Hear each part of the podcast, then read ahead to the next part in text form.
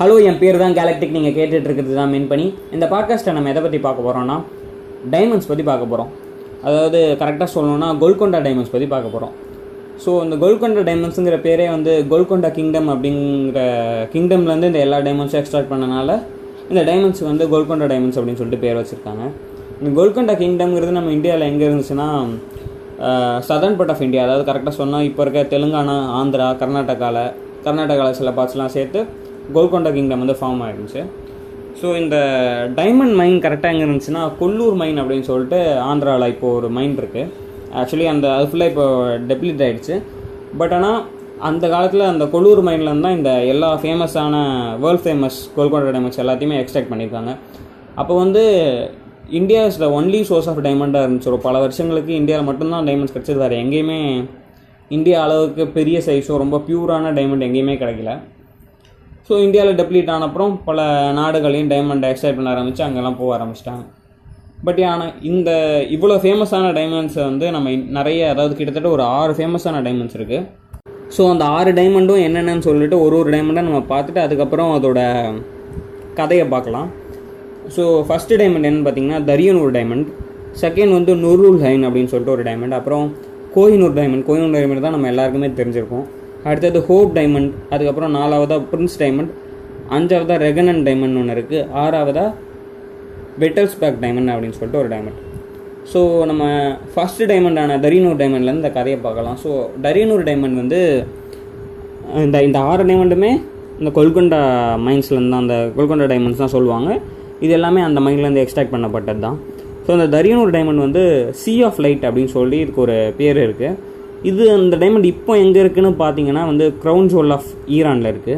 So இந்த எல்லா டைமண்டுக்குமே வந்து இங்கேருந்து எக்ஸ்ட்ராக்ட் பண்ணாங்கன்னு தெரிஞ்சிச்சு. ஸோ இதோட ஓனர்ஷிப் லைன்லாம் நம்ம கரெக்டாக தெரியாது. இது இவங்ககிட்டேருந்து இவங்ககிட்ட போச்சு, அவங்ககிட்டேருந்து அவங்ககிட்ட போச்சு அப்படின்னு சொல்லிட்டு எந்த எல்லா டைமண்ட்டுக்கும் நம்மளால் கரெக்டாக டேட்டா கண்டுபிடிக்க முடியல. ஸோ செகண்ட் டைமண்ட் என்னென்னு பார்த்தீங்கன்னா நூர்-உல்-ஐன் அப்படின்னு சொல்லிட்டு ஒரு டைமண்டு. ஸோ இது வந்து அந்த கோல்கொண்டா கிங்டமுக்கு அப்புறம் விஜயநகர கிங்டமில் இருந்துச்சு. இது அவங்களோட கஜானாவில் இருந்துச்சு. ரொம்ப ஒரு பொக்கிஷமாக பார்க்கப்பட்டுச்சு அது. அதுக்கப்புறம் வந்து முகல் எம்பரரான நாதிர் ஷா கிட்ட போச்சு இந்த டைமண்டு. ஆக்சுவலி இந்த நூர்-உல்-ஐன் டைமண்டுங்கிறது வந்து ஒரு ரொம்ப பெரிய டைமண்ட். ஆக்சுவலி இந்த ஆறு டைமண்ட்ஸே ரொம்ப பெரிய டைமண்டாக இருந்துச்சு நூர்-உல்-ஐன் டைமண்டுங்கிறது. ஸோ அதை என்ன பண்ணாங்கன்னா ரெண்டு பாதியாக பிச்சு, அதாவது வெட்டிட்டாங்க அதை.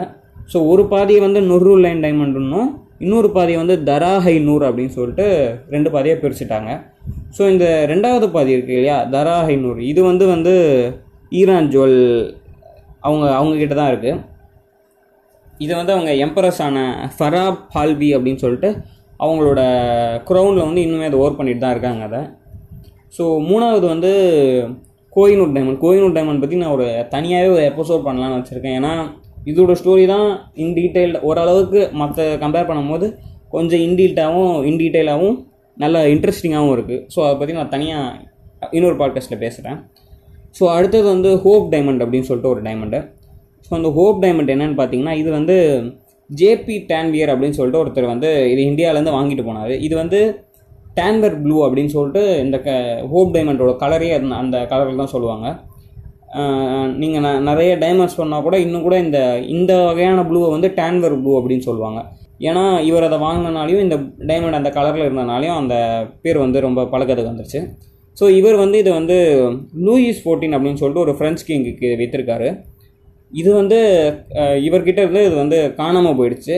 இது எங்கே போச்சு, யார் யார்கிட்ட இருந்துச்சு அப்படின்னு தெரியல. ஆனால் கடைசியில் வந்து யூஎஸ்ஏவோட நேஷ்னல் மியூசியம் எக்ஸிபிஷனுக்கு போயிடுச்சு. இப்போ அது வந்து இந்த ஹோப் டைமண்ட் வந்து அங்கே தான் இருக்குது. இதை வந்து டூ ஃபிஃப்டி மில்லியனுக்கு வந்து அவங்க வேல்யூ பண்ணியிருக்காங்க டூ தௌசண்ட் லெவனில். ஸோ நாலாவதாக என்ன டைமண்ட் பார்த்தீங்கன்னா பிரின்ஸ் டைமண்ட் அப்படின்னு சொல்லிட்டு ஒரு டைமண்டு. ஸோ இதுதான் வந்து உலகத்துலேயே மூணாவது பெரிய பிங்க் டைமண்டு.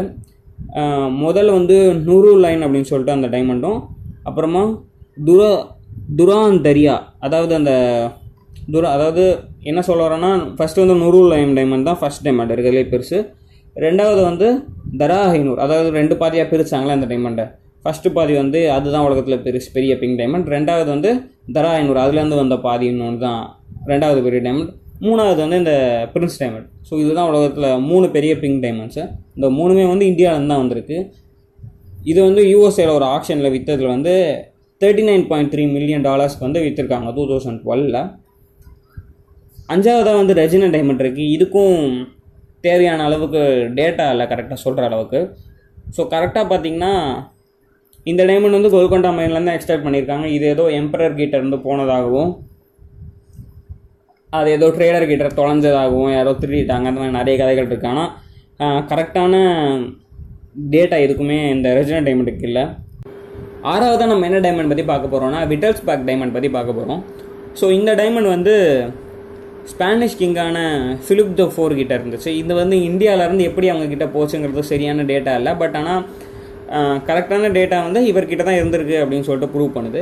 ஸோ அந்த டைமில் வந்து இந்த ஃபிலிப் ஃபோர் கிட்ட இருக்கும்போது வந்து அவரோட டாட்டரோட மேரேஜுக்கு வந்து இதில் டௌரியாக கொடுத்துருக்காங்க. ஸோ இவர் வந்து கரெக்டாக எப்போ கல்யாணம் பண்ணி கொடுத்துருக்காங்கன்னா அவங்க டாட்டர் வந்து சிக்ஸ்டீன் சிக்ஸ்டி ஃபோரில் வந்து கல்யாணம் பண்ணி கொடுத்துருக்காங்க. இட்டாலியில் வந்து வைனா அப்படிங்கிற ஒரு சிட்டிக்கு வந்து கல்யாணம் பண்ணி கொடுத்துருக்காங்க.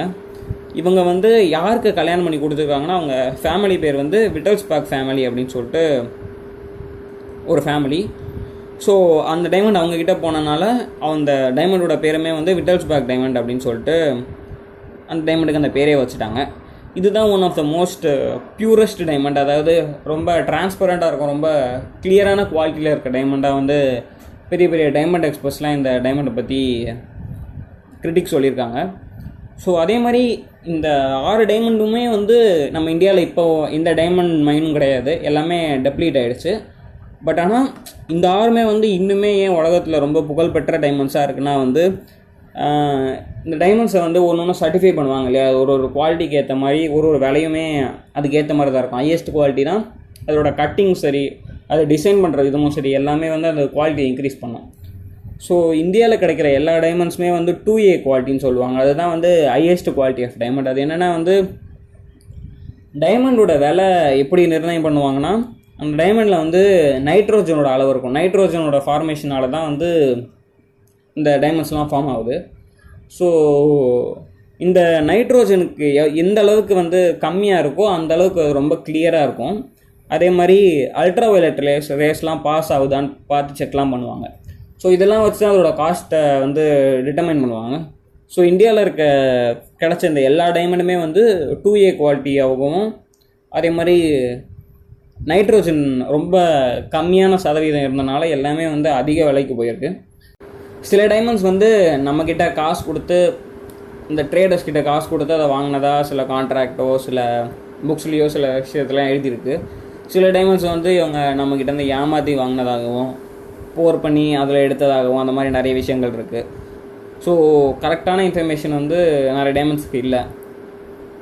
ஸோ ஏன்னா நான் இப்போ நம்ம இந்தியாக்கிட்ட எந்த டைமண்டுமே இல்லை, எல்லாமே வந்து யூஎஸ்கிட்டேயோ யூகே கிட்டேயோ இல்லை ஃப்ரெஞ்சோ ஸ்பெயினோ அவங்கக்கிட்ட தான் இருக்குது. ஸோ நான் கோஹினூர் டைமண்ட் தான், அதை பற்றி நான் இன்னும் பேசலை. ஸோ அதை பற்றி கண்டிப்பாக ஒரு பாட்காஸ்ட் பண்ணுறேன். ஸோ அதோட இந்த பாட்காஸ்ட்டை முடிச்சுக்கிறேன். இந்த பாட்காஸ்ட்டை பற்றி அடுத்தடுத்த எபிசோடு எப்போ வரும் நீங்கள் ஃபாலோ பண்ணணுன்னா மென் பண்ணி தமிழ் பாட்காஸ்ட் அப்படிங்கிற இன்ஸ்டாகிராம் பேஜை ஃபாலோ பண்ணுங்கள். ஸோ இதோட பாட்காஸ்ட்டை முடிச்சுக்கிறேன்.